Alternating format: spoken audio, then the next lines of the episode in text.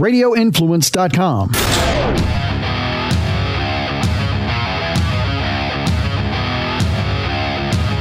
Football fans, it's time to go on the record for this week's matchups in pro and college football with just one catch. We're only interested in underdogs. Who can keep it close, if not pull the outright upset? Time to find out. It's Three Dog Thursday. Now, here's your host, TJ Reeves. Well, we have reached Championship Saturday in college football. We have also reached a brand new month. Flip the calendar over this weekend for the month of December, and we're back. We're back and we are double barrel ready to go for college and NFL football yet again. Here we go with another edition of the nation's only digital radio show that is devoted exclusively to those underdogs. It is Three Dog Thursday. I am your somewhat capable host, although a bad week for me last week on the underdog picks. First time all year I did not come through with one. Uh, it was painful on a couple of fronts, uh, too, to watch those games, including I thought I might get West Virginia against Oklahoma, but the Sooners were too good for them. Georgia Tech never had a shot, and the Atlanta Falcons were so bad last Thanksgiving Thursday night. So I'm your somewhat capable host. He is senior handicapper and insider and writer for VegasInsider.com. Kevin Rogers, who was three for three a week ago. Washington Huskies, thank you. Denver Broncos, thank you. And even the cover from the Miami Dolphins, thank you. Congrats, Almighty One, and welcome into another show.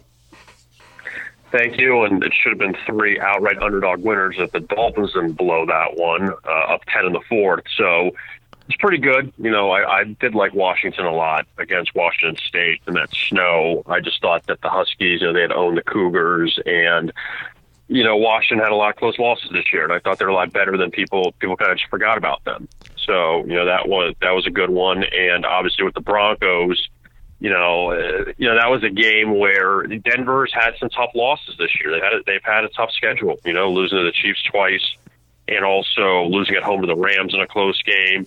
But uh, that was a, that was a really good win over Pittsburgh and the Steelers. They almost took that one last week, but the Steelers are also a few plays away from losing the last two weeks on the road as well. So you know, it was a good one. And like anything else, though, doesn't really matter. Got to move on to the next week. Yeah, I got to go on to the next week and see what happens uh, with these underdogs. So, again, we've been very good in college, and we got championship games coming up. Kevin's going to have some NFL thoughts and underdogs, and I will have an NFL underdog much later on in the show. Want to tell you coming up here on Three Dog Thursday that we will get the opportunity to talk with a couple different guests. Matt Zemek, an excellent college football writer, love his insight. He's great to have conversations with. He's going to talk about the championship game mayhem that Kevin and I are about to talk about. So Matt will weigh in on that. Uh, here with us and what's going to happen with that Final Four and the New Year's Six bowl games, etc. He's got some tremendous insight. So I look forward to talking with Matt. He writes for FloridaFootballInsiders.com. He, write, he writes as well on Patreon.com about college football. So we'll talk with him. Also, uh, due to be with us, Kevin, Timmy B. Tim Brando will be here from Fox Sports. I've known Tim for going on 20 years. He's obviously got some very strong opinions about this whole playoff process, the greed and the money in college football. Uh, Matt has feelings as well, but uh, Tim's coming swinging with both fists. He's swinging for the fences, if you will, mixed metaphor here on this. So I'm excited uh, to talk with him about this college football playoff scenario and all that's going to transpire. So that's coming up later on in the show. And again, Kevin will be back at the end of the show to pick NFL underdogs after we get all the college football conversation out of the way. So, Kevin, let's uh, let's let's get into it here. The the second to last rankings reveal out for the college football playoff. No surprise, Alabama one, Clemson two, Notre Dame three. We all believe that they control their own destiny, etc. The interesting thing is, what do you do at number four now with all of these championship games, with Georgia involved, with Ohio State with one loss involved, with Oklahoma with one loss involved, with an unbeaten UCF? We'll get into the games and the predictions in a little bit. But I, I, wonder for you, let me lay out a scenario. If Oklahoma wins early in the day, they have one loss, they're the Big 12 champ.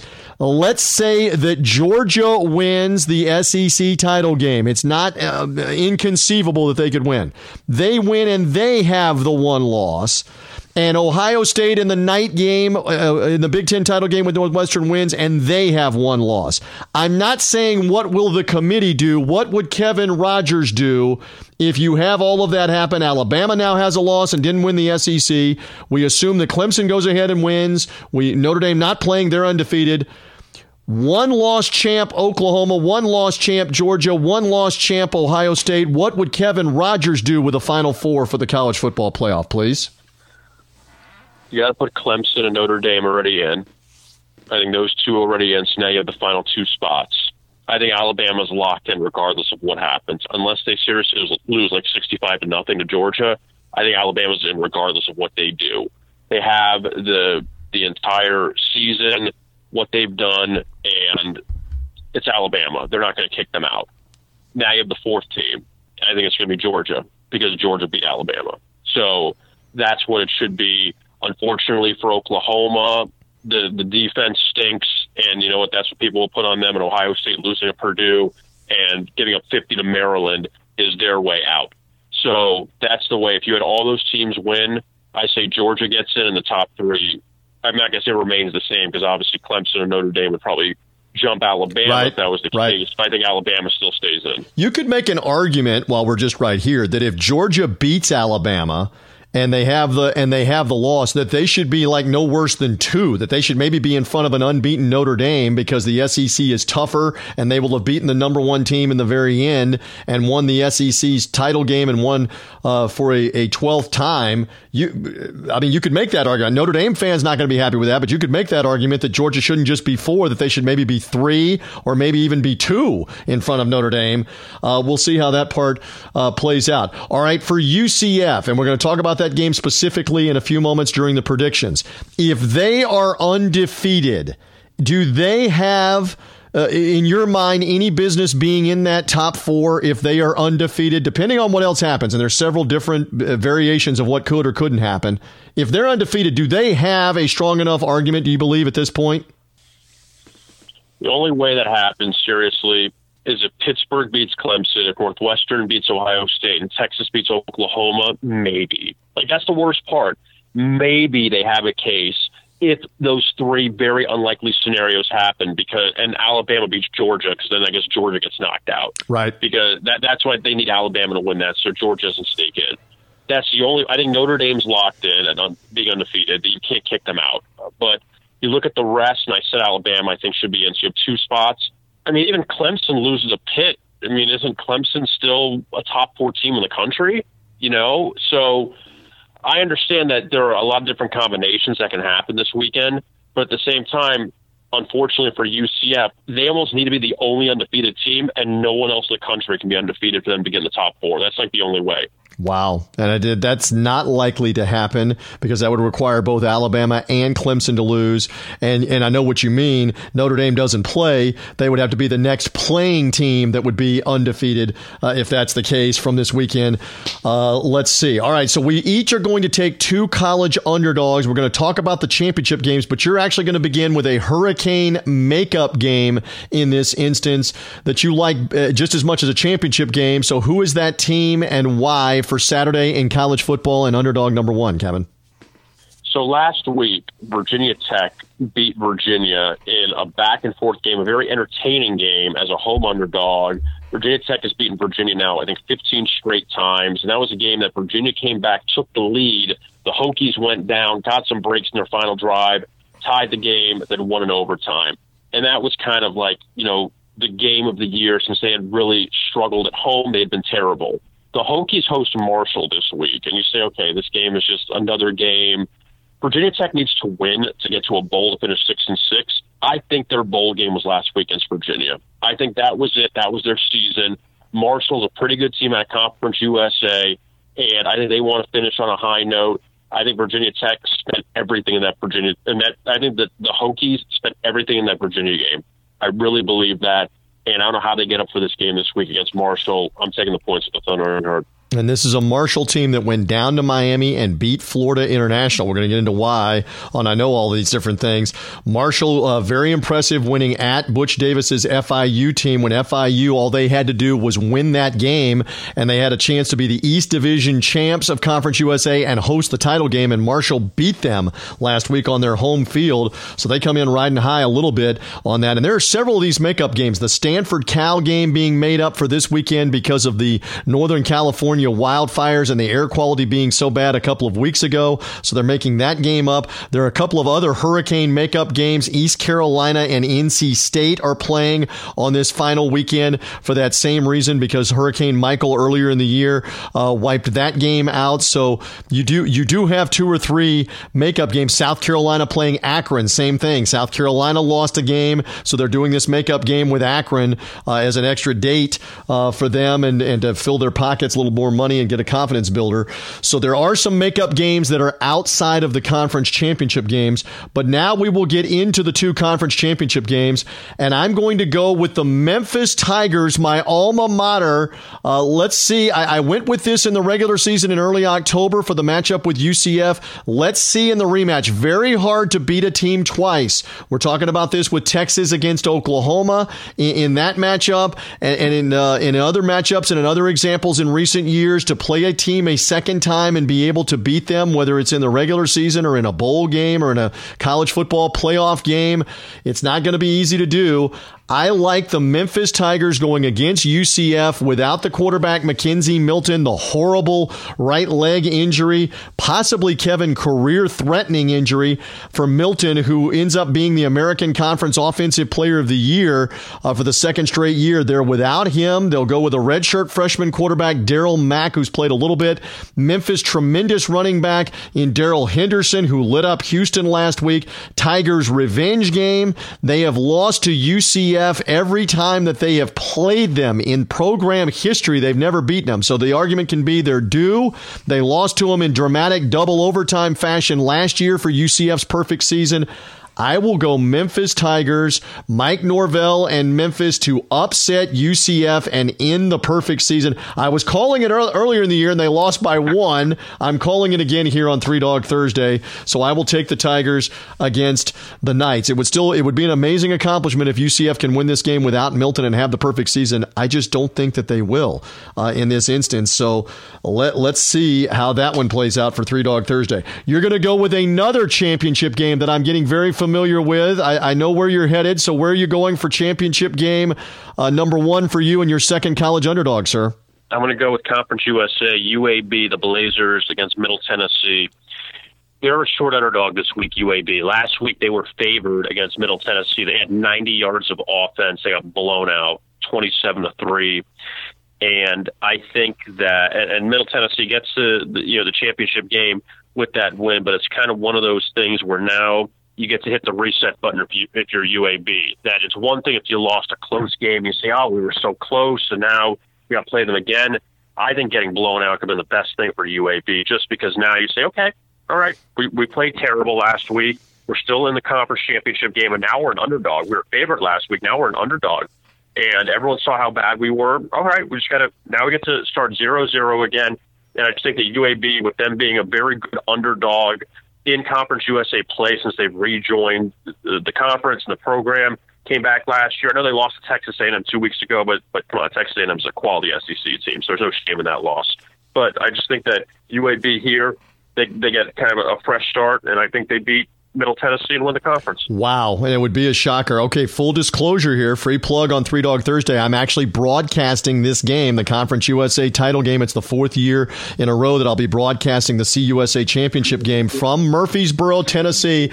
I'm a native of uh, of the state of Tennessee. Love me some some Murfreesboro, right in the middle of the state near Nashville. That's where MTSU, the Blue Raiders, are based. They're jacked. This is their first chance to ever win a conference championship game, and they are hosting it. And as you mentioned, it's a weird circumstance because the same two teams. How about this, Kevin? It's never happened before in the history of conference championship games in FBS football in Division One where the same two teams are playing each other in the same site two weekends in a row to end the year for a championship game. It has happened two other times where the same two teams have played each other in the second straight week, but it's always been at the opposite venue.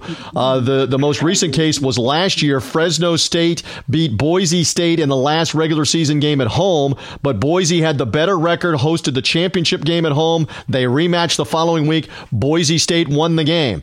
Then the other examples about four or five years ago, UCLA with Jim Mora won uh, their division, but they lost the regular season finale to Stanford at home in the final game of the season. They then played the conference championship game, a rematch at Stanford. Stanford was the higher ranked team, the higher seed. So the same two teams played at Stanford, and Stanford won the game. So this is the first time ever that two teams have played in the same venue two weeks in a row, and this time the championship game is on the line. UAB, the underdog, Kevin Rogers will take them to shock Middle Tennessee State. Uh, interesting that UAB may be a little healthier this week, too. Their top running back, Spencer Brown, who's been hurt, he is expected to try to play in this game Saturday. Uh, it, we'll see if he makes a difference. And again, uh, Middle Tennessee's got to be feeling good about themselves after an easy win. We'll find out there with your second underdog. All right, so there's your two underdogs. I will go to Saturday evening. I will stay away from Georgia and all those points against Alabama. I will go to Northwestern, though, and a lot of points against Ohio State. Yes, the Buckeyes won big over Michigan. They blew them out, scoring 62 points last week. Dwayne Haskins has become the most prolific passer in a single season in Big Ten history in terms of touchdowns and in yards. Incredible season. Now, the Big Ten not known for throwing the ball for a lot of years, but he's breaking Ohio State records and Big Ten records throwing the ball.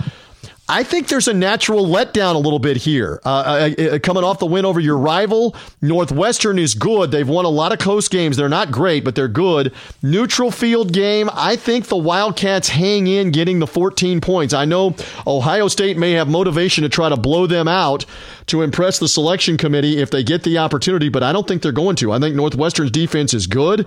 You mentioned that the Buckeyes struggled with Maryland two weeks ago at Maryland and gave up 50 points. They struggled at with Northwestern, uh, or I'm sorry, with uh, Nebraska, excuse me, earlier this year. I think there may be a little come down after the Michigan win. I'll take Northwestern to hang in. I think Ohio State may still win this game, but it's close. And I'll take the 14 points on Three Dog Thursday. So, uh, very interesting. I know we're going to talk with Matt Zemek coming up here in a few moments. That in 2014, remember, Ohio State had something to prove in the championship game with Wisconsin, and they won 59 to nothing. And it got them in the college football playoff, and they eventually beat Alabama and then beat Oregon and won the whole thing. Kevin, I'd be shocked if this is a blowout Saturday night. Ohio, do you agree with me? I don't think Ohio State's blowing out Northwestern, no matter what happens, or maybe you disagree with me. I, I don't know. I'm not going to say yes or no uh, on either one. I mean, you know, you talk about surprises. Yeah, beating Clemson would be a surprise. You know that like that's something that of all the games, and obviously the point spread tells you that a four touchdown favorite. But with everything else, would Texas beat Oklahoma be a surprise? No. Would Georgia beating Alabama surprise? No, because they almost beat them last year. The same thing here.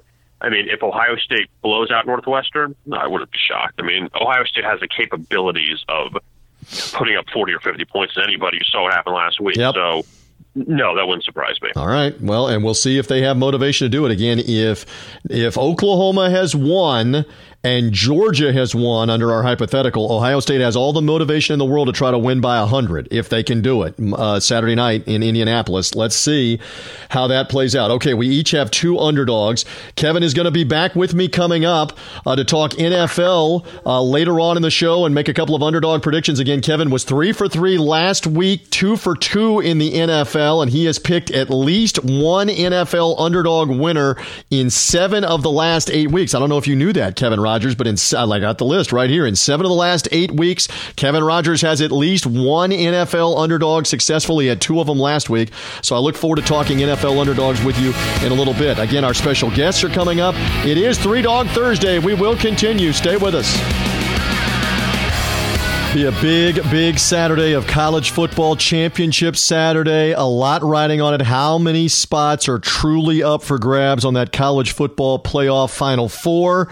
How many New Year's Six bowl game spots are truly up for grabs? That's maybe a larger and a bigger argument. To help me decipher through some of this, I love this man's insight when it comes to college football.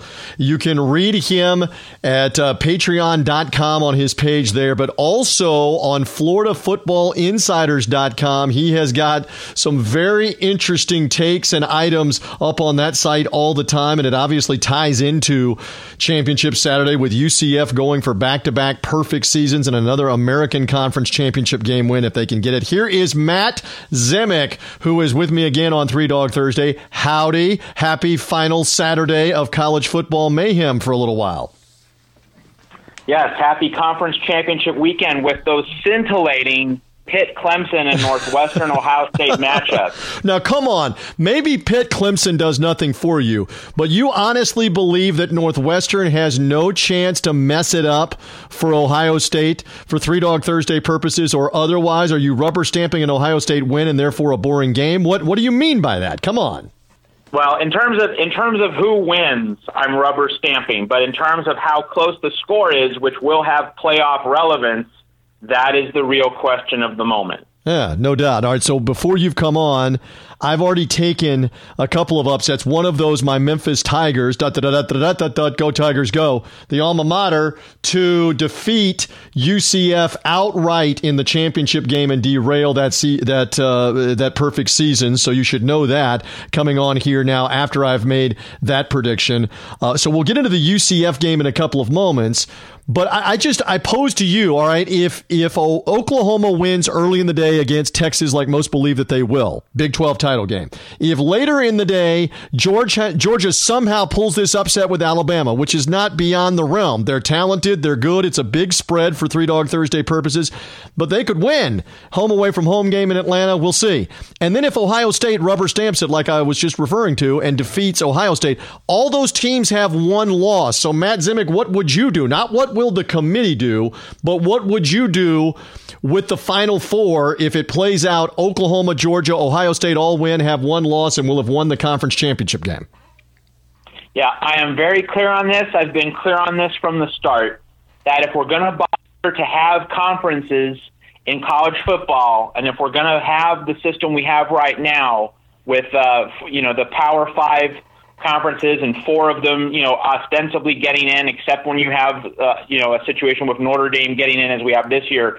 But if you have this conference set up and only one of the Power Five conferences is meant to be excluded every year, then the conference championship is supposed to be the most important thing. Now, if you ever had a situation in which uh, you had multiple Power Five conference champions with three losses, you know, which you could have if uh, Northwestern or Pitt somehow you know spring an upset, and you know the Pac-12 champion is going to have three losses. Utah and Washington are both nine and three heading into Friday night. You know, if you have three loss conference champions, we can revisit this. But if we're talking about one loss conference champions, that should be the decisive factor. So, in terms of what I would do, I would have Alabama out, and I would have Georgia, Ohio State, uh, and, and I would have Georgia in, and I would have Oklahoma uh, above Ohio State. Uh, so, you know, conference championships among zero loss teams, one loss teams, and, and even two loss teams, they should matter. I would have had Penn State over Ohio State in 2016, for instance.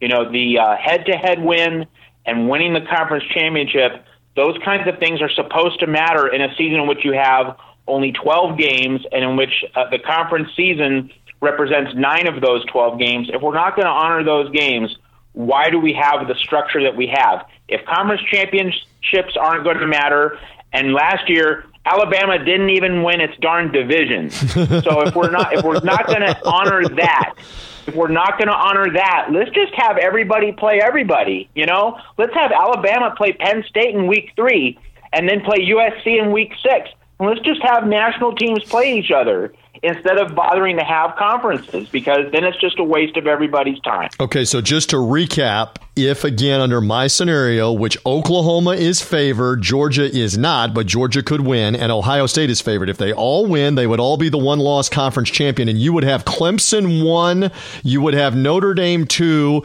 you would have Georgia what three, and then Oklahoma four in front of Ohio State, and the Matt Zemek wave the magic wand. There's your college football playoff. Did I get that close to correct? You got it correct. Now that's not realistic. What they're, I mean, you and I both agree. Alabama, win or lose, is going to be in this thing. Just to your point of what you said from last year, they didn't even play in the championship game, and they still got put in. I don't care if Georgia beats them by two touchdowns. They're going to put Alabama in as number four if they lose in this game. I, I believe that. You do you agree with that? I totally believe it. You know, we, we know that the committee serves Alabama's wishes and does Alabama's bidding. I mean, it, it has never not been the case. You know, we have to remember that last year Alabama wound up as the four seed, and it happened to have a crowd advantage playing in New Orleans in the Sugar Bowl. Now I know that you know the Rose Bowl uh, you, you know, wasn't going to have, probably wasn't going to have Clemson, Alabama over in Pasadena, but nevertheless, it just worked out perfectly for Alabama. Uh, in 2015, let's also tackle that one. Alabama was seeded second, and most people felt that Alabama should have been seeded fourth, but there was a sense of let's not have uh, Clemson and Alabama play in the semifinals, so Alabama got reslotted to the Cotton Bowl against Michigan State, which was you know the ideal draw for Alabama. Alabama won that game 38 nothing, uh, but really Alabama should have played Clemson in the 1-4 semifinal in 2015 if we were going strictly on merits. But the committee wanted Clemson and Alabama to play in the title game, so it put them in opposite halves of the bracket. So Alabama gets what it wants. That it's a, it's the cynical interpretation but I don't think it's the incorrect interpretation. So, yes, unless Alabama gets absolutely blasted, which no one thinks is going to happen, uh, it's going to get in. And if that means two SEC teams in the playoff for the second year in a row, that's that's how the committee is going to roll. All right, let's have a fun on the flip side as I talk with Matt Zemek here as part of Three Dog Thursday. Let's say we get underdog mayhem, which on Three Dog Thursday, our we love the underdogs and the mayhem. Let's see we get a let's say we get a Texas repeat win over Oklahoma, an outright win to knock them off and give them a second loss. Let's see. Uh, forget about Georgia for this argument. Let's say that Alabama wins. Let's say Northwestern also wins against uh, Ohio State Saturday night, Lucas Oil Stadium, Indianapolis Big Ten title game. Now you have two lost Georgia that didn't win the conference, like you were talking about. These things matter. Two loss Oklahoma didn't win the conference championship game. A two loss Ohio State conference championship game. Two loss Michigan sitting there. Uh, the Pac-12 champion, as you mentioned, is going to have three losses. What what do you do if UCF were to win? I don't think they will. What do I know? Maybe UCF rolls in this game. If UCF wins under that scenario, where everybody besides Alabama and Clemson and Notre Dame has two losses. Can UCF somehow in that Armageddon scenario slide in at number four? What I mean, will the committee do it? I guess is what I'm asking you. Yeah, so if we're thinking about what the committee would do, not what Matt Zemek would do, you know, I would have UCF in. But in terms of projecting what the committee would do, as I think I've already, you know, I've already given up the ghost here. I've already acknowledged that I, I am a raging cynic on these kinds of matters.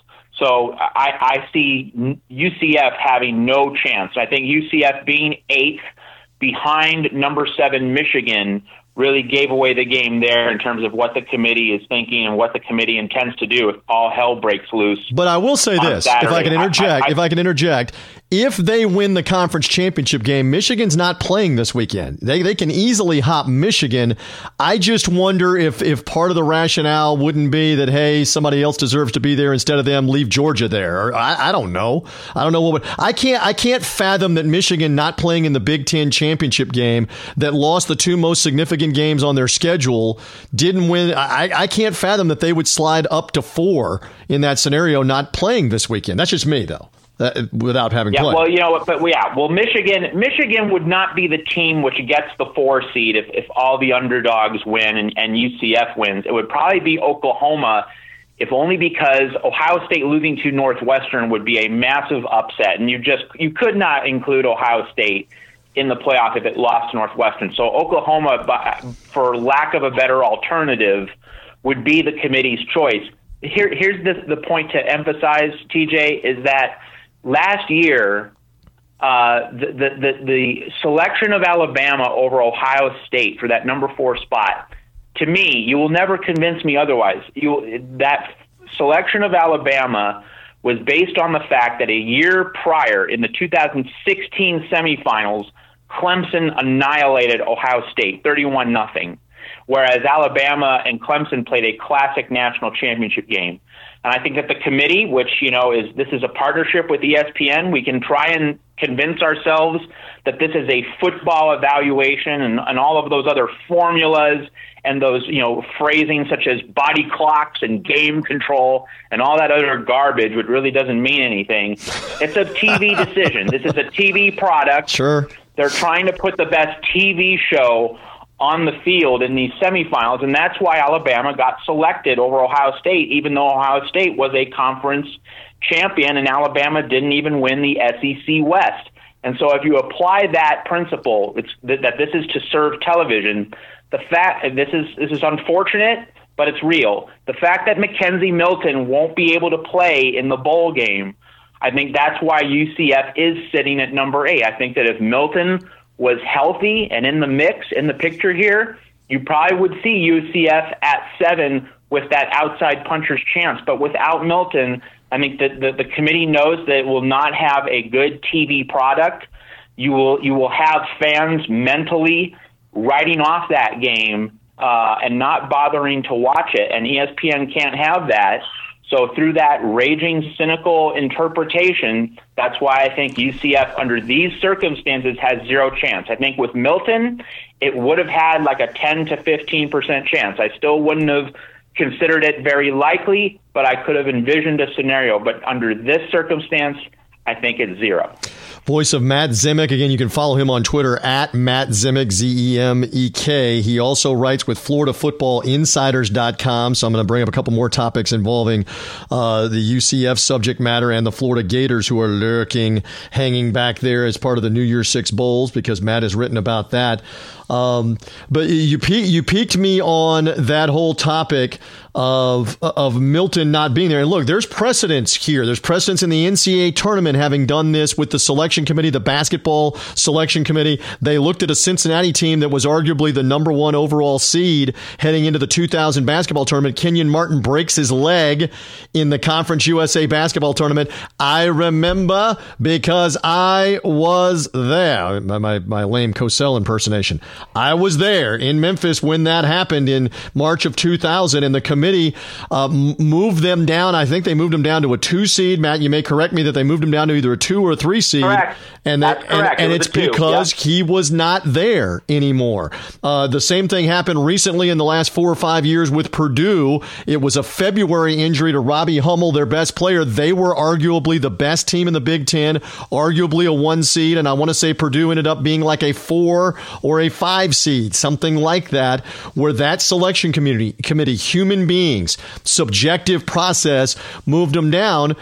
And then you come to a very interesting comparison, and that is the Ohio State 2014 team that in that instance lost Braxton Miller as the quarterback in, in that game with Michigan in the regular season finale, then went to Cardale Jones. Oh, that was that was that was J.T. Barrett. J.T. Brax- Barrett. Braxton Miller got injured in September. Right. So Braxton Miller earlier in the year, J.T. Barrett in the Michigan game. So they went to the third quarterback in Cardale Jones. But the difference for the committee is they had a Big Ten championship game to watch Jones and his teammates destroy Wisconsin. What was it, 59 to nothing or whatever it was.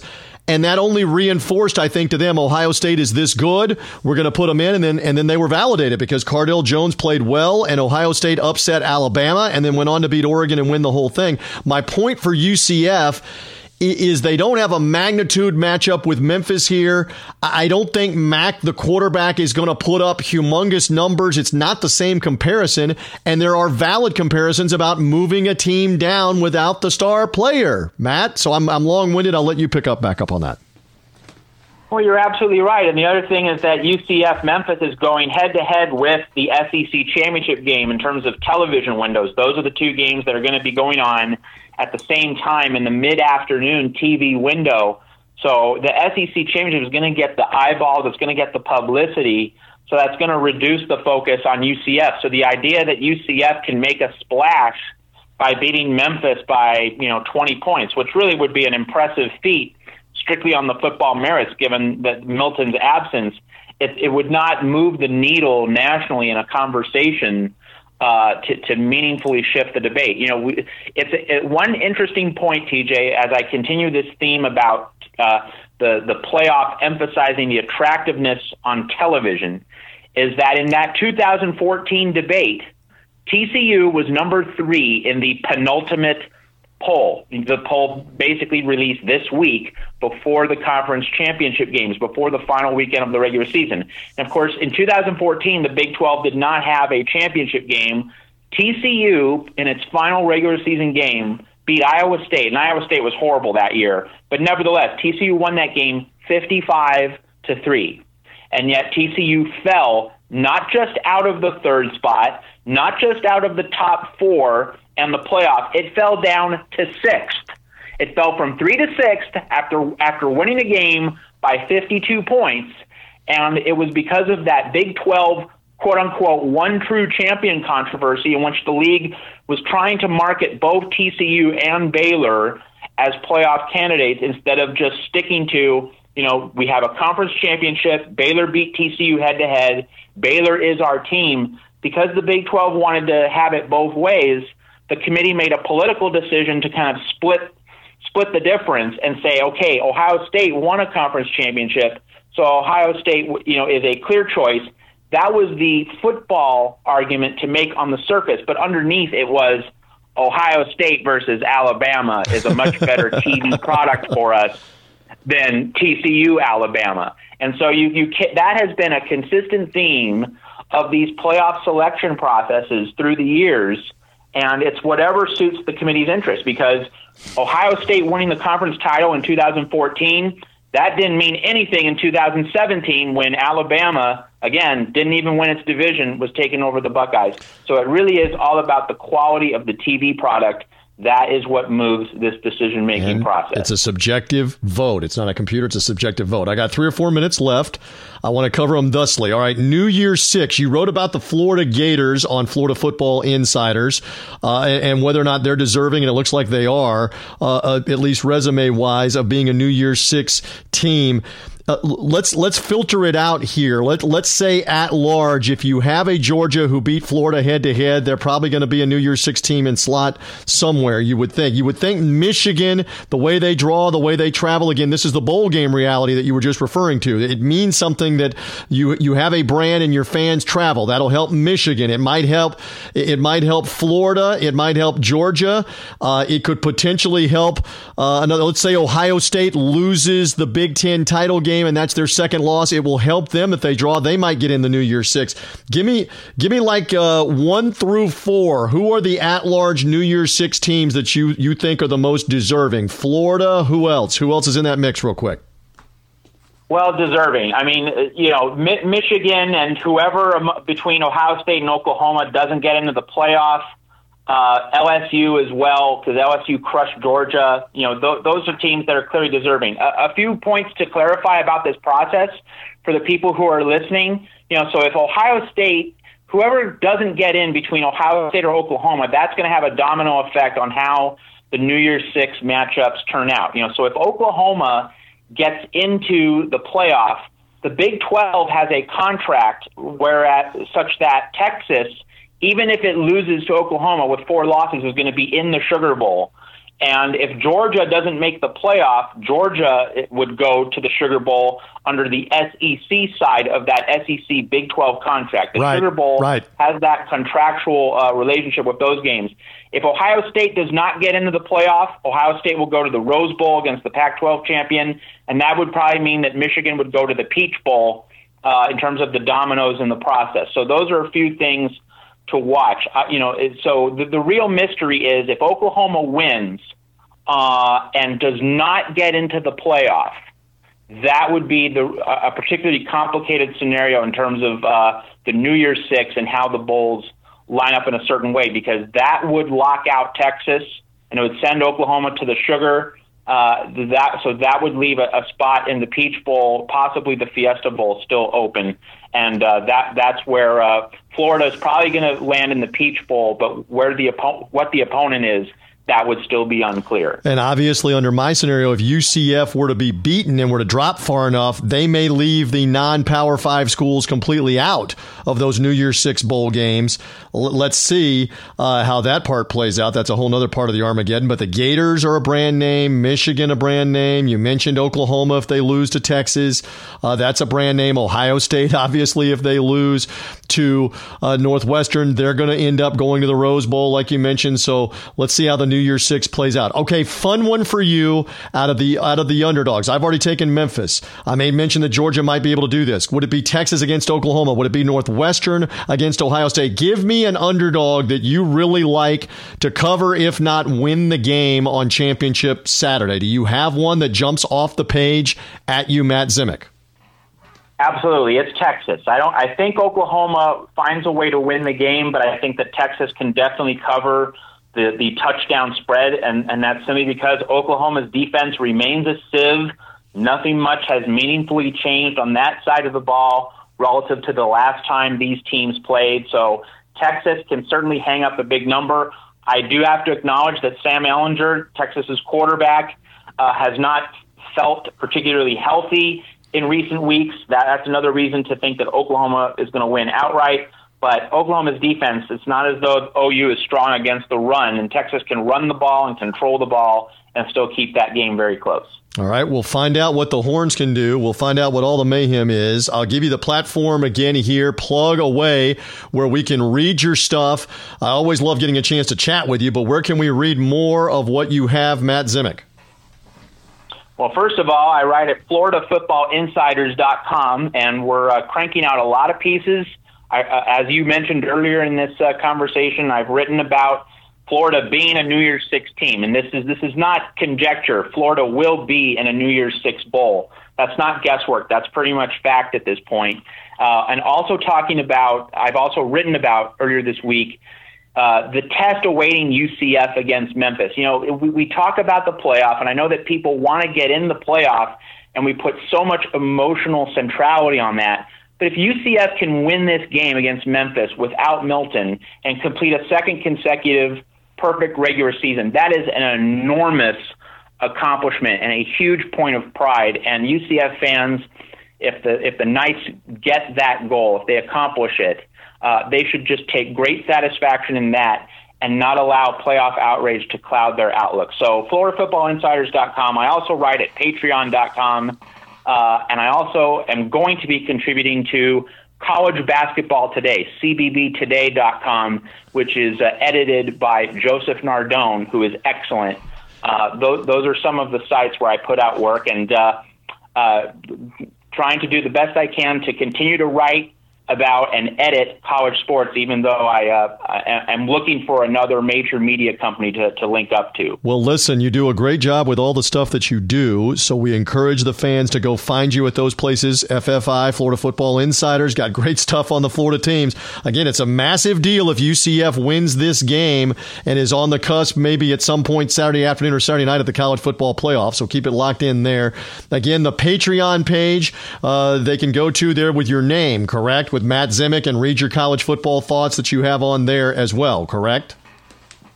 Patreon.com slash Zemek for college football and patreon.com slash Matt Zemek for tennis, which I also cover at uh, tennisaccent.com, an- another website where I put out a lot of content during the year. I love this guy for his versatility and all of his stuff. Listen, it's a treat. I'm going to get you on again when we get around playoff bowl games and college football playoff time.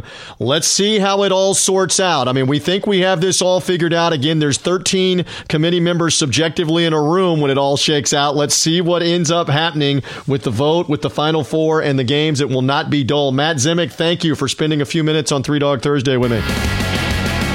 TJ, always a pleasure to talk to you. Thanks for having me.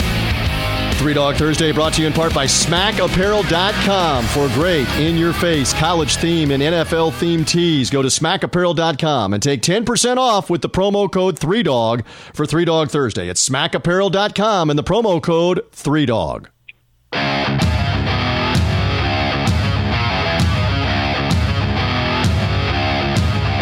Dogs are barking. Who will get it done this week? Three Dog Thursday now continues. Here again is TJ Reeves. Oh, been looking forward to this here on Three Dog Thursday. It's Championship Saturday. We are back in, and here he is from Fox Sports. I love this man. I love the fact that he still returns my phone call, my text message. Hope he had a great Thanksgiving. I know he did because I saw some pictures with the grandkids and all the sporting events he did. Here's Tim Brando back with me on Three Dog Thursday. Timmy B, hello. TJ, how are you? Happy holiday. The same to you. And uh, okay, this needs no other build up. We've been talking for a little while before you've come on about championship Saturday. I guess the first question to you what are you most intrigued by out of the buffet of all the games and why? What do you think? Uh, just how. Uh, how will the committee try to make me believe that what I'm actually watching is relevant when I know it's really not? I understand. And How about that? We'll anybody that has I'm followed so, you so and listened to you and watched you all along this season, you've you've touted that absolutely that you think this is almost predestined as to the they're just going to uh, cater to the halves here in this case. Right, right, yeah. I mean, um, I don't think um, I don't think uh, if if Georgia beats Alabama, uh, it doesn't matter at all uh, what happens in the SEC championship because both those teams are going to get in regardless. Um, Alabama can lose, and they're still in. No ifs, no ands, no buts about it. So don't tell me that this game is for a, a berth in the in the college football playoff because it's. I mean, if Georgia loses, then you know by all rights they should be out, but they're not completely out. Uh, not if not if Oklahoma were to lose, not if Ohio State were to lose. Who else are you going to put in there? So you know, even a Georgia loss uh, and with some help, they could still get in. Um, the reality, uh, TJ, is th- this is a not only is it a bad system, it is a corrupt system. Uh, college football deserves so much better than it's getting. Uh, and I was when they first went to four teams and decided to go away from the godforsaken BCS. I was elated. I thought, well, this will allow for greater inclusion uh, and it's actually brought on greater exclusion. Uh, Boise State had a better chance during the BCS era than they do now. UCF clearly had a has a better chance in the old BCS system than they do now. Uh, this thing is built solely for the haves, uh, and there's no denying that the SEC, and granted to some extent they've earned it because they've got eight teams in the top 25, four in the top 10. Uh, it's the best league, but they they can do whatever they want from a scheduling standpoint, and nobody's going to call it into question. I mean, Alabama's non-conference schedule was pathetic. It was beneath contempt. The idea that they can get away with that and smile all the way to the bank with the understanding that they could lose the SEC title again and still get in is beneath. I mean, it's just I, I, beyond comprehension. Uh, but it's true. So the system's corrupt.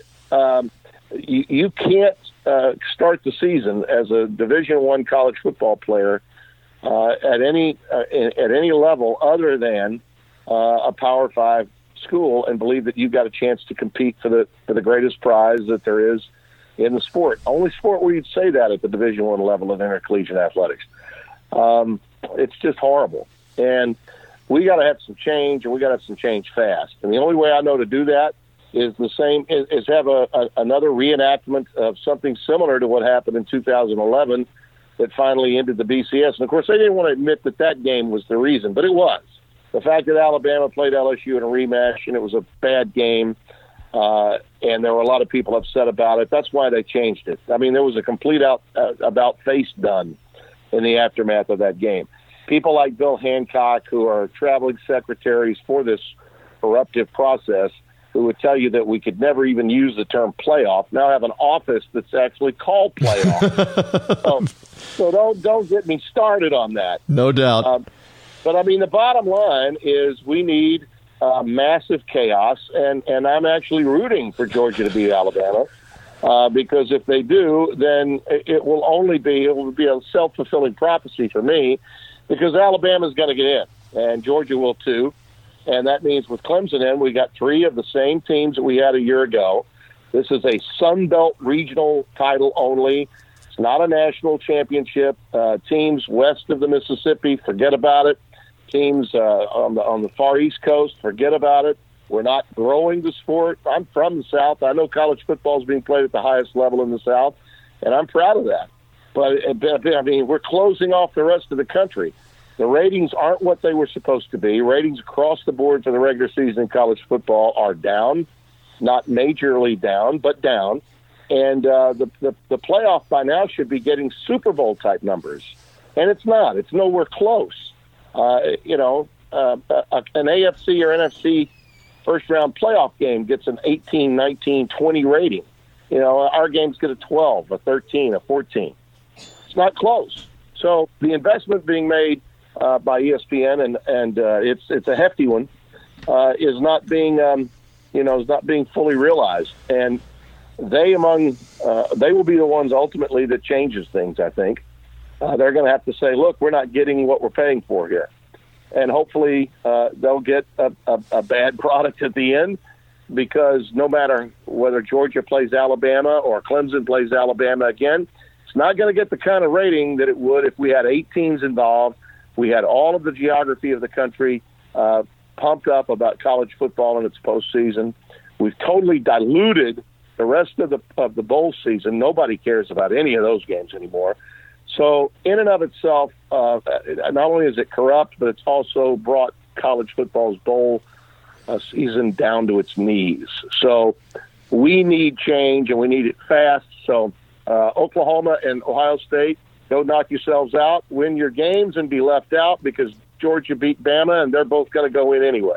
That's the, chaos. There's there's Tim Brando's uh, take on this. So I've been posing the hypothetical already that if Georgia won and Oklahoma won and Ohio State won, what would you do? And you just said to me that uh, that in this instance you believe the committee would still leave in Alabama. Let's say you're the czar that you've been touting on social media, Tim Brando, and that it's your hmm. decision to make if Georgia wins that game, Oklahoma beats Texas, Ohio State beats Northwestern. What would the Tim Brando 4B with the understanding Alabama would have a loss.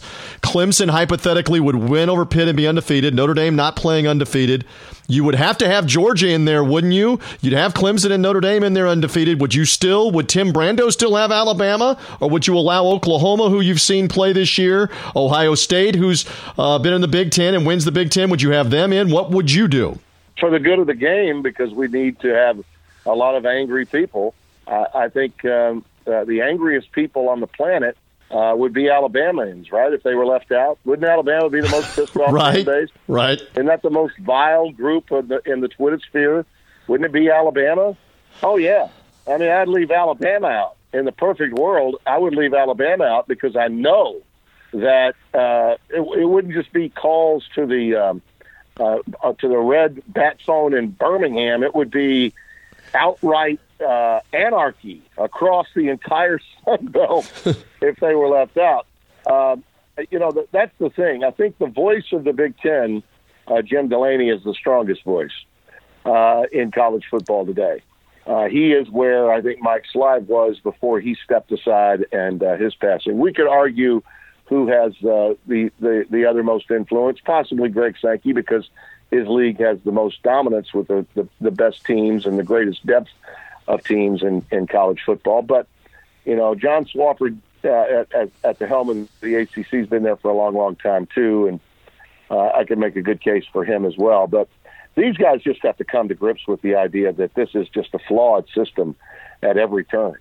Um, you know, Oklahoma, we've seen Georgia play Alabama already, haven't we? Um, what would be in the best interest of the game would be for, in my opinion, if all three of those teams won out, for Oklahoma to get in. But you're asking me what would I do? Yep. Well, I want change because, and because I want change, uh, I, I think I'm going to put Oklahoma in just to piss off Alabama because the only way we're going to get change is if the SEC's pissed off, right? We're not going. to uh, obviously, leaving Ohio State out last year didn't evoke change, and I don't think uh, leaving Ohio State out this year, given the league, the season they had, would would be that uh, would would be that bad. And and Oklahoma, uh, frankly, is a team that um, you know I, I think deserves to be in. But are they better than Alabama? No, they're really not better than Alabama. Alabama's going to get in. I'm here to tell you, they're going to get in. Yep. So the combination of Oklahoma and Ohio State being left out, winning their conferences, plus the Pac-12 is out, so that's three of the P5s out. And Notre Dame doesn't even have to play a championship game, get a 13th data point. Everybody else does, seemingly, but they don't. Why? Because they're Notre Dame. The pure playoff privilege era uh, continues. And now you got three leagues uh, not getting a, a sniff of that extra cash of having two teams in the playoff. And that's wrong. That's just fundamentally wrong at every turn. And the system is corrupt.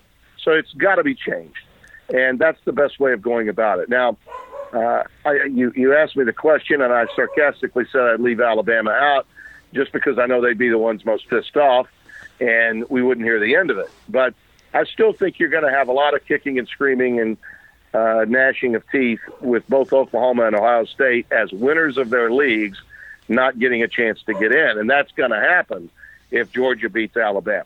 Well, we'll see how that part plays out. I got about three or four minutes left here. I- am big on if you play a team the second time, it's big trouble. I, I don't really think Texas has much of a shot with Oklahoma. Give me a quick answer. Do they? You've seen these teams. No, You've covered I, the league. They don't, do they? Yeah, yeah. I don't. I don't think so. Um, Oklahoma is uh, way too um, way too versatile, and they they dug themselves quite a hole. If you recall, they just came from way behind to get back in that game before losing it to Texas. Um, Ehlinger is not 100%. Their receivers have been banged up, and their offensive line has been a mash unit. They've had like five or six different combinations in their offensive front. Now, Oklahoma's defense, even with all those injuries, is not terribly imposing. They've had issues even getting lined up. So it's not as if Texas can't score, but I just think Kyler Murray is the best overall player in the country, and I think that a second opportunity will certainly favor OU, and I see them winning the game. Um, you know, by by by, by a couple of touchdowns, maybe more. Um, but it'll be a high scoring game. Texas will certainly make it competitive. Uh, they'll be in it. Um, the the interesting thing to me is that uh, you're talking about brand names here, and and I, and that should matter to the committee because the committee is all about brand names. Ohio State beating Northwestern, even if they beat them like they beat Wisconsin in 2014 when they snuck in, and TCU fell three spots in the final week from three to six, so they could allow Ohio State as a brand name to get in. They ultimately went on to win the national title. I don't think beating uh, uh, Northwestern 59 to nothing can salvage anything for what has been an extremely fortunate season for Urban Meyer to get that team even to the Big Ten title, uh, given the carnage that um, was left after his defense was shredded most of the season by a lot of its competition, including Maryland the week before the Michigan game. So, you know, to me, Oklahoma uh, is by far and away the winner between those two programs as the one that would slide into the fourth spot if Georgia were to lose to Alabama. All right. Before I let you go, uh, we're near and dear on the SEC. If I'll pose it this way, if Georgia is going to win the game, we know Alabama uh, has been practically invincible offensively. You just cannot stop them over the course of four quarters before uh, Tua and even the balance with the running game overtakes you and scores a bunch of points. So if Georgia is going to win the game, what are the one or two ingredients you're looking for for the possible upset?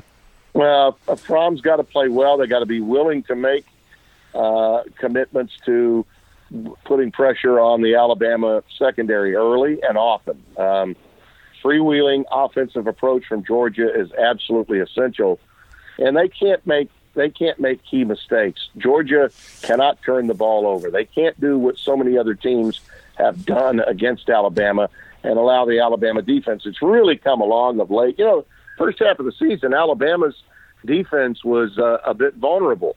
But by the time they got into November and played LSU, th- their defense had become their strength.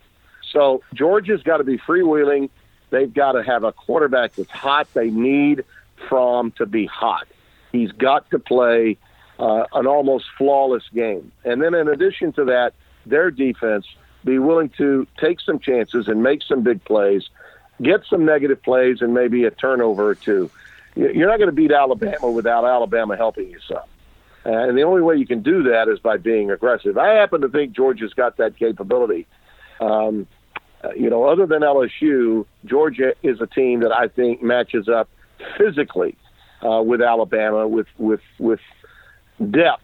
You know, too deep, saying, you know what, we're as good as you. We're as good as, or at least believes they're as good as Alabama.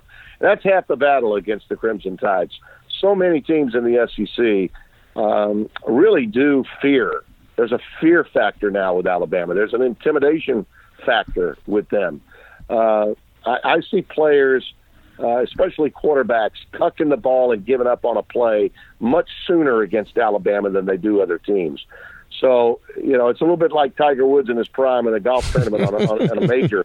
That's that's what you're seeing with Alabama right now, especially against SEC competition. Yep, I was thinking Mike Tyson in the '80s too, where it was over when Somewhere he walked. there, yeah. When he walked Right. to the ring, Timmy, it was over. it was. Yeah. It was over, kind of the same way as the pregame introduction with Alabama. Well, it will be wild. Let's see how interesting it is. Let's see if there are early upsets that set into motion uh, the evening, and what would happen with Ohio State, for example. What happens in the Clemson Pitt game if it's close? Uh, remember, Pittsburgh stunned them. Different programs, different you know, different players, but Yeah. Pitt stunned them a couple of years ago at Clemson. Who knows? We'll find out this weekend. I always love talking with you, watching you on Fox Sports, uh, and getting the chance to catch up with you here on Three Dog Thursday is a treat. Enjoy all the games. I want to talk hoops with you when we get in the grind of the hoops season coming up for Big East and all the hoops that you do as well on Fox Sports. Thank you, Timmy B.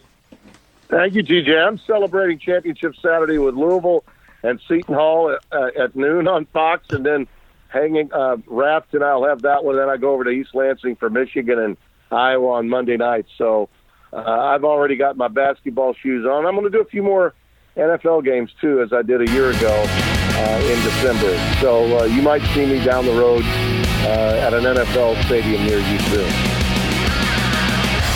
Back in once more on the only digital radio show that is devoted exclusively to underdogs with Kevin Rogers, senior handicapper, writer, insider from VegasInsider.com. Love his insight, and you're going to want to pay attention to these NFL uh, predictions. As I was saying earlier in the show, Kevin, two for two last week, and he has picked an NFL underdog successfully in seven of the last eight weeks, rolling along for NFL purposes and underdog purposes. Uh, all right, so we've spent so much time on college football. Let's let's go to the NFL. And, and look, I know the game is on Thursday night. It is Three Dog Thursday. You may be hearing this show as the weekend unfolds, and you already know what happened with New Orleans and Dallas. But on paper, leading up to this game, we're in the preview mode of it. Th- This is going to be something else with New Orleans having won 10 straight. The Cowboys have won three straight and are at home. Man, this game has taken on some consequence, especially for Dallas in the NFC East race. They need a win. And who can beat the Saints? I mean, they just keep rolling along, destroying teams, uh, uh, winning decisively over and over again. They beat the Falcons fairly decisively on Thanksgiving, uh, blew out Philadelphia before that, blew out Cincinnati before that. I mean, Kevin, you don't have to make a prediction on the game, but I think a lot of America is going to be intrigued on Thursday Night Football, Saints Cowboys.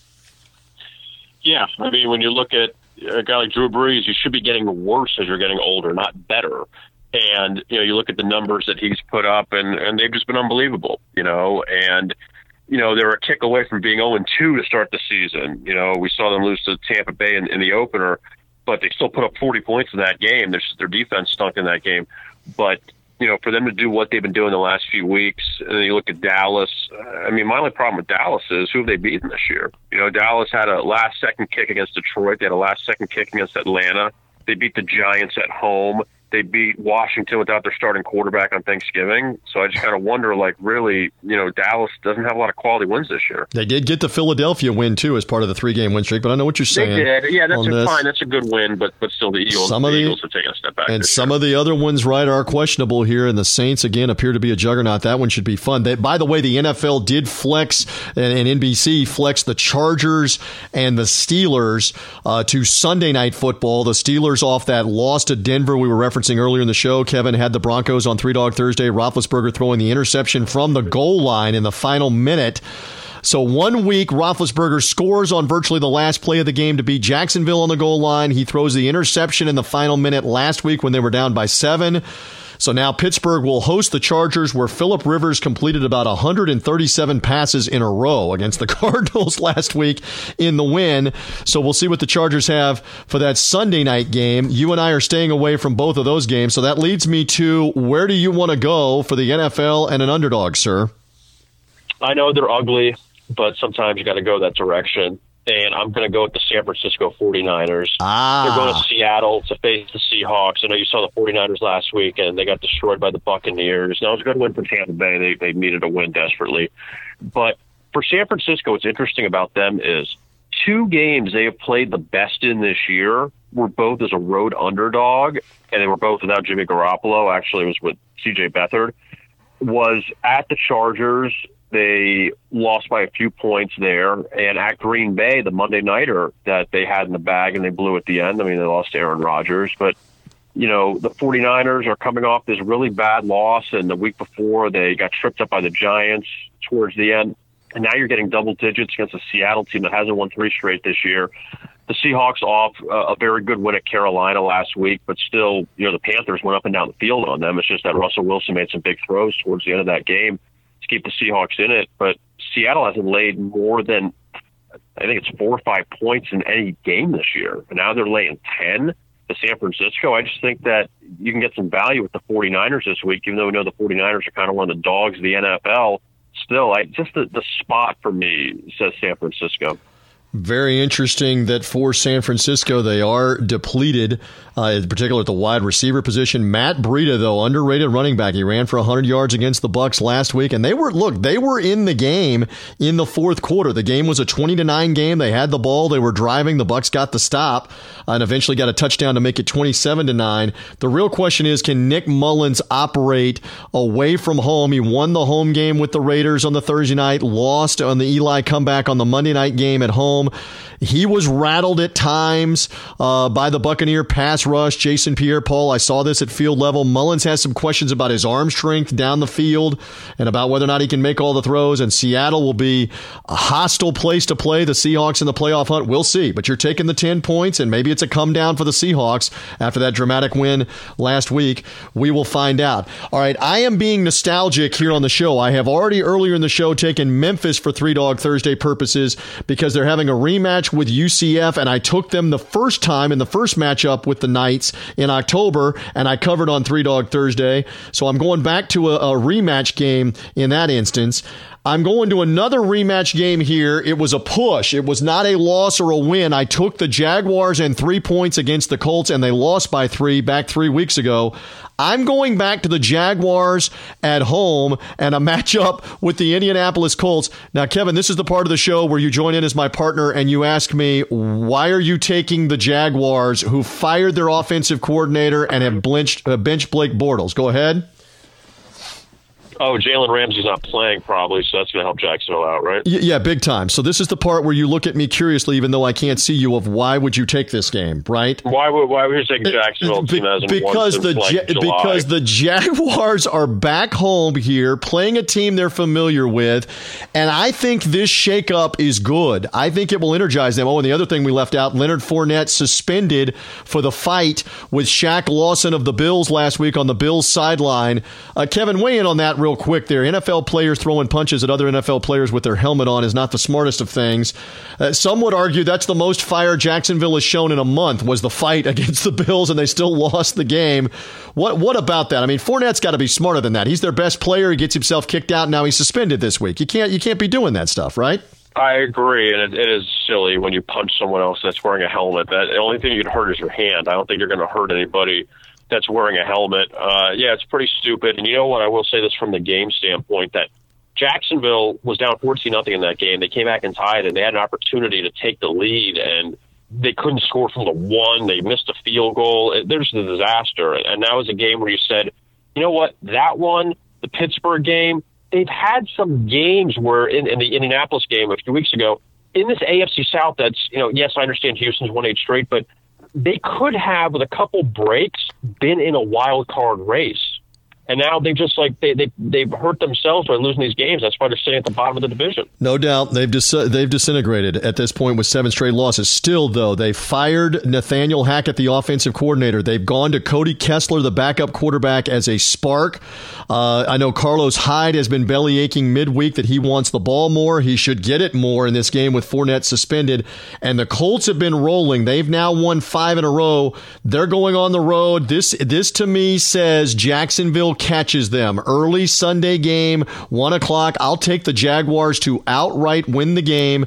Again, Jacksonville, you mentioned Ramsey may or may not play, but he's been better uh, the last two or three weeks. We'll see if he can play or not. But Jacksonville's still a solid pass rush. I, I, think they will find a way, familiar opponent against the Colts, to win this game. I will take the four points. I will go back nostalgically to Jacksonville again a second time against Indianapolis on Three Dog Thursday and take the points in that one. All right, so I think we've laid it all out here. We do have we have the Rams back in action at Detroit after that epic Monday night game a couple of weeks ago. They had the week off after the win over Kansas City. Can the Rams keep up with the Saints? Again, you may be listening to Three Dog Thursday. You already know what happened or didn't happen with the Saints and the Cowboys Thursday.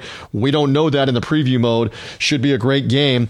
Um, and likewise, Kansas City playing the Raiders, which should be an easy win. They're heavily favored in that one. Also, Minnesota at New England, interesting game with the Vikings winning last Sunday night and New England being the all powerful, mighty AFC team. That's another intriguing game for the weekend. So lots of pro football. And we have the wrap up to the college season with the championship game. So, Kevin Rogers, lots out there for the fans to digest and consume. And you've got great information at vegasinsider.com, sir. Yes, we do. And college football, even though we know it's coming to a close with championship Saturday this week, and then we'll find out who's playing all the bowls, who will be in the college football playoff but still, you know, we have plenty of information on all the bowl games, the bowl histories. Once we find out the matchups there, and NFL still with a month to go, NBA and college basketball rolling along, so is the NHL. So still a lot going on, even if you're a huge college football fan and uh, you know your team is almost done. They only have one game left, depending on what bowl they're in, or if they're Alabama or Clemson, they'll probably have two games left. But uh, actually, Alabama's got three games left now potentially but still a lot going on. And check us out at VegasInsider.com or on Twitter at TwitVI. And follow this man at VI Rogers. Give him a follow. He's got a lot of humor. He's got a, a lot of great insight. Uh, done well with the picks. Again, a 3 0 week last week. We've been rolling along on Three Dog Thursday all throughout the college football season. A lot of success as well. Uh, again, follow this show at Three Dog Thursday. And if you have not, subscribe to this show. If you're just finding us through Radio Influence, subscribe. iTunes, the Apple Podcast feed feature. Go to Google Play, go to Stitcher, wherever you find podcasts, tune in and subscribe to Three Dog Thursday. That way it comes to you automatically on Thursday when there is a new show. It will ding on your phone, on your iPad, on your device. Uh, go and subscribe. Uh, rate the show, rank the show. Others will find it as well. Spread the word when you see us promoting it socially as well about Three Dog Thursday. We look forward to it. All right, here we go with Championship Saturday and the Final Four to be set up. By this time next week, we'll know the Final Final Four of the college football playoff. I look forward to talking about it with Kevin Rogers again. My thanks also to guests Matt Zemek and Tim Brando of Fox Sports with me talking college football and the college football playoff. Kevin Rogers, thank you. Good luck with your underdogs. Enjoy the games this weekend, sir. Thank you, you too, TJ. There is senior handicapper and writer Kevin Rogers, VegasInsider.com. I'm TJ Reeves. Enjoy all the action this weekend. We're back next week with the only digital radio show devoted exclusively to underdogs. It is Three Dog Thursday. Bye. This is a Landry Football with Chris Landry. Quick fix on Radio Influence. Everybody knows that Mack Brown left Tulane in the late 80s, 1988, went to North Carolina, and did a tremendous job selling a program at a basketball school that this could be a great place to build a football program. Um, the football operations facility that he got built, that he sold people on billing – is what, quite frankly, made North Carolina really relevant because it was a better football facility at the time than big time places like Clemson and other places in the SEC because he was able to sell it that way. Now everybody's starting to get the TV money and, and are able to build that, but but Mack is a salesman. That's what he does more than any. His ability to recruit and sell a program is really at a high level. Now, his ability to evaluate uh, Mack's a CEO type of guy. He's not going to spend hours and hours and hours breaking down film on recruiting prospects or you know uh, you know game plan. He's going to hire people for that. Now that may, may be good, it may be bad. We saw him have success at Texas. We saw the program slip big time because even with the great resources, he didn't hire the right people and they didn't make the right decisions in recruiting. So there's going to be a little bit more patience at North Carolina to build a program. it's a great situation for Mack because he and his wife Sally love the North Carolina area. Uh, Mack has a place in the hills of Carolina, so they love it there. So um, she loves it there. Uh, got a lot of ties there, so it, it's great for him. It is certainly a press conference winner for North Carolina. Is it the right hire? I don't know. The price of which they're paying him is not that much, and with the idea that he's going to spend a lot of money on coordinators. Chris Landry brings you Landry Football every week on Apple Podcast, Stitcher, TuneIn Radio, Google Play, and of course, RadioInfluence.com.